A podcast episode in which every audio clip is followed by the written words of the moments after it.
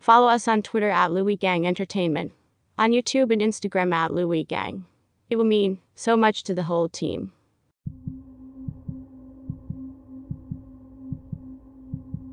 Hi, everybody. I'm Mr. Anime, and boy, do I have a show for you. Let's go. This is just an update video to let you guys know that uh, I'm going to reward myself with a, probably a two or three week break coming up here from YouTube videos, uh, anime reviews in particular. I might do some blog stuff. Um, I want to thank you guys a lot for sticking with me and watching the channel. Uh, I got more subscribers than ever. I have more views than ever, and uh, everything is going really good. And I'll uh, I'll see you with some blog videos. Thanks for watching my channel. In the early days of YouTube, before terms like influencer or content creator were in wide usage, there was a more homemade and free-form feel to the platform. Scripted videos were generally amateur comedic skits, shot in a lo fi style on home cameras with light-hearted content. But sometimes the content took a darker turn, and sometimes the creators themselves went down shady and sinister paths. What is up, Ewu crew? Today, we're looking at the rise and fall of Mr. Anime, aka Trey Eric Sessler. Trey was an early YouTuber who enjoyed a wide following across the platform, creating anime reviews and comedic skits. As Trey's popularity across YouTube grew, his videos took on a darker edge and tone. However, no one could have predicted what was actually going on inside his head, or the horror that would take place on the morning of March 20th, 2012. Now, let's get into it. Trey Eric Sessler was born on August 3, 1989, to Rhonda and Lawton Sessler. His older brother Mark was born four years earlier in 1985. They were a typical family with an average American home life, with Lawton working as a local elementary school teacher and Rhonda working at the local newspaper, the Waller Times. The family lived together in a one story ranch style home in Waller, Texas.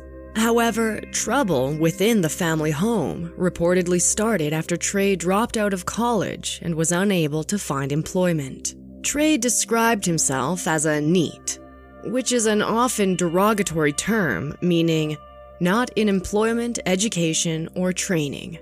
Allegedly, he often clashed with his dad over the fact that he did not have a job. Tara Sandoval, who knew Trey since sixth grade, described him by saying that at school and in college, he wasn't in the most popular crowd. He had a small, tight knit circle of friends who were also interested in anime and films, just as he was. Tara said, He wasn't a social butterfly, but if you approached him, he was so nice. Yet, Trey's aunt, Wenda Frierson, later described Trey as peculiar when she was interviewed by the Houston Chronicle. She said, I'll have to admit, he was quite strange. But naturally, I wasn't going to tell Trey's parents that he acts peculiar. His father was a very private person and never really discussed him with me at all. She also reported that she believed he was on some kind of medication for a health condition, but didn't know what it was exactly. On September 14, 2006, Trey Eric Sessler registered his LensCap Productions account on YouTube, and his persona, Mr. Anime, was born. YouTube was Trey's outlet from the pressures of the real world and his real life, where he could talk about his love for anime and interact with like minded people across the internet.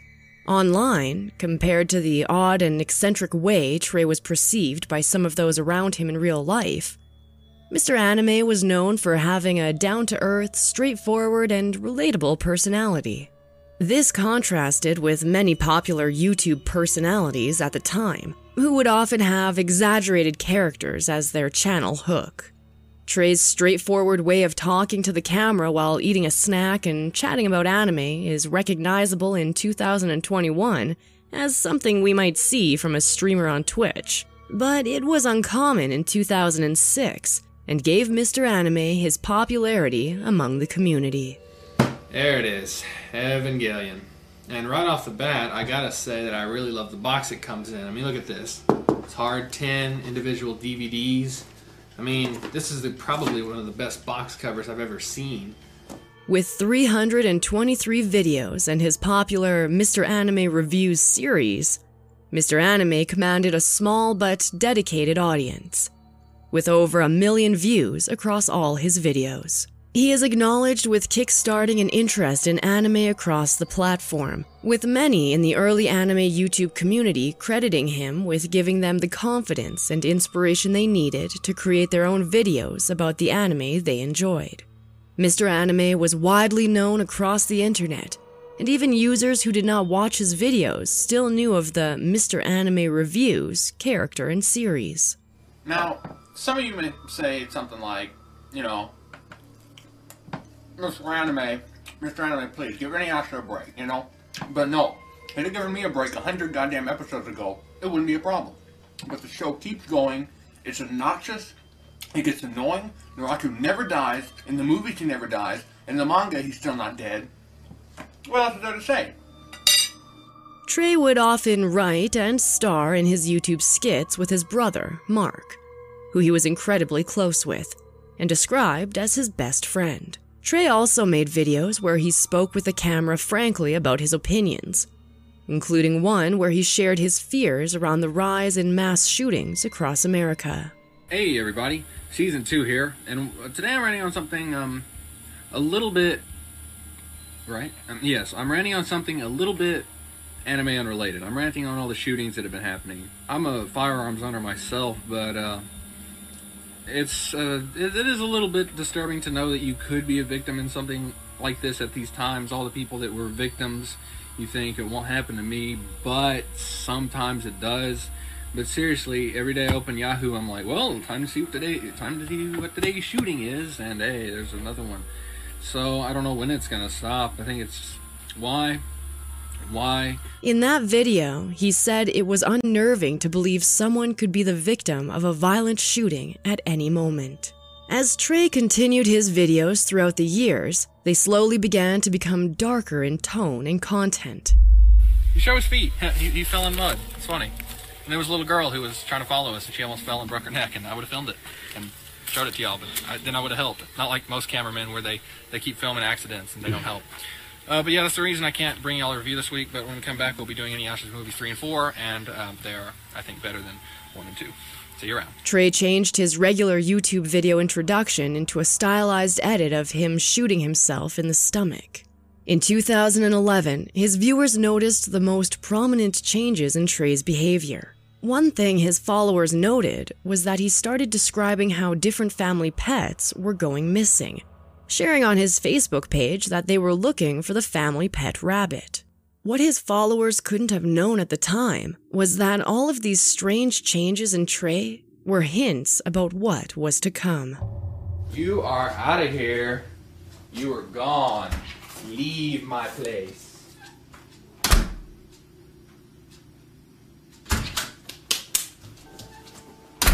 Internet messages began circulating about Trey's conduct offline, with people commenting they had heard alleged rumors in the area local to Mr. Anime about him running around the town at night with a gun, shooting empty buildings, and killing animals.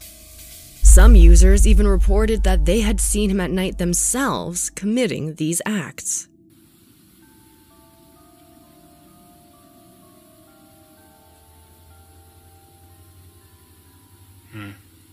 Whatever. Ready to go home? Yeah, you're going home. His alleged alcohol misuse was also rumored throughout this time.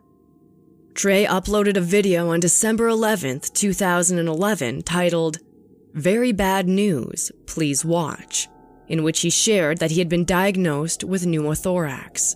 Pneumothorax is a medical term for a collapsed lung, caused when a hole in the lung is leaking air out into the chest cavity.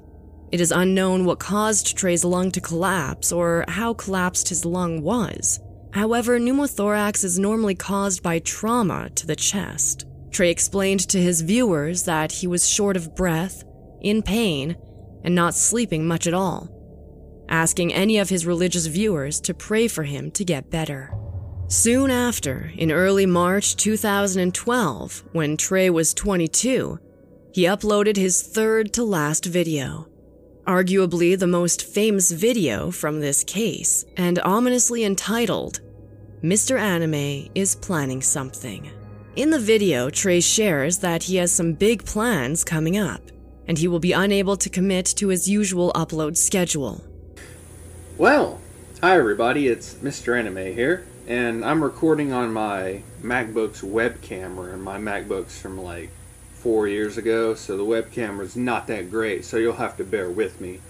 This is just an update video to let you guys know that uh, I'm going to reward myself with a, probably a two or three week break coming up here from YouTube videos, uh, anime reviews in particular. I might do some blog stuff. Um, I want to thank you guys a lot for sticking with me and watching the channel. Uh, I got more subscribers than ever. I have more views than ever, and uh, everything is going really good. So um, I'll probably be putting out some blog videos, like I said, and I hope you enjoy those blog videos. I hope you definitely enjoy those, and I'll uh, I'll see you with some blog videos.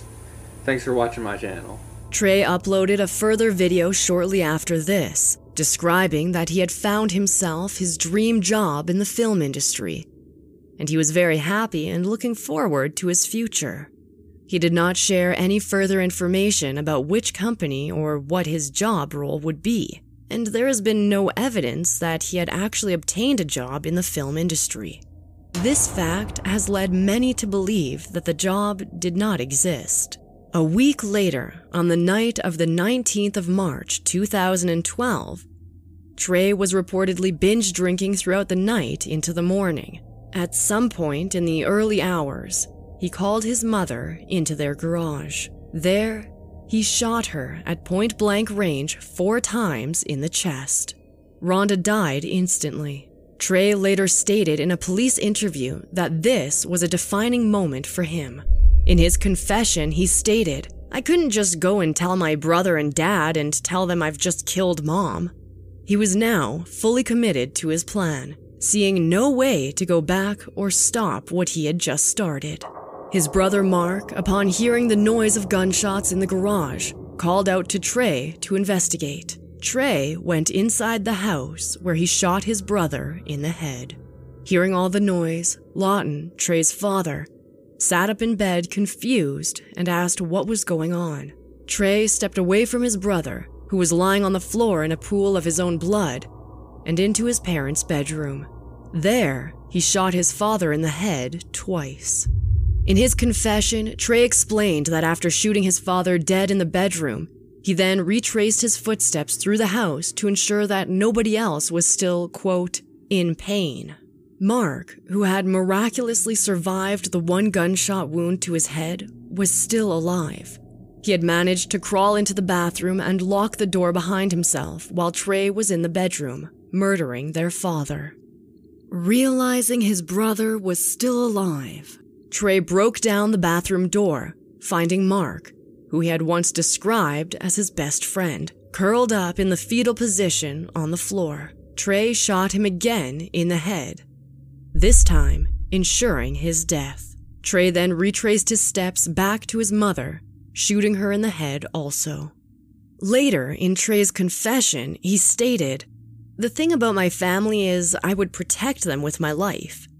But if anyone were going to hurt them, it would be me. Following the murder of his entire family, Trey proceeded to trash and destroy the house.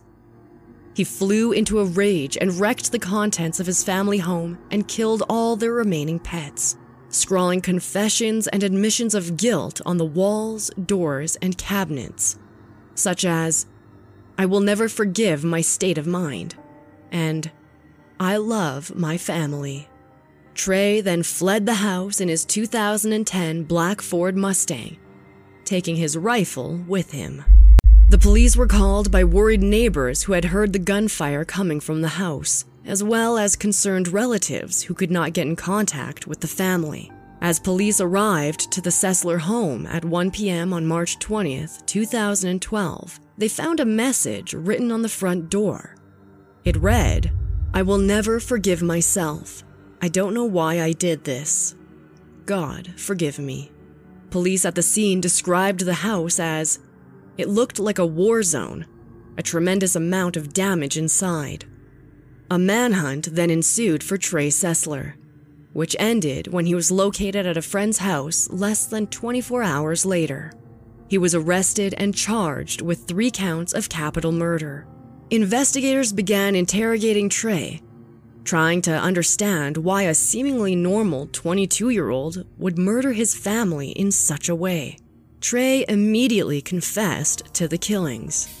The police described his demeanor in the interrogation as constantly changing and shifting.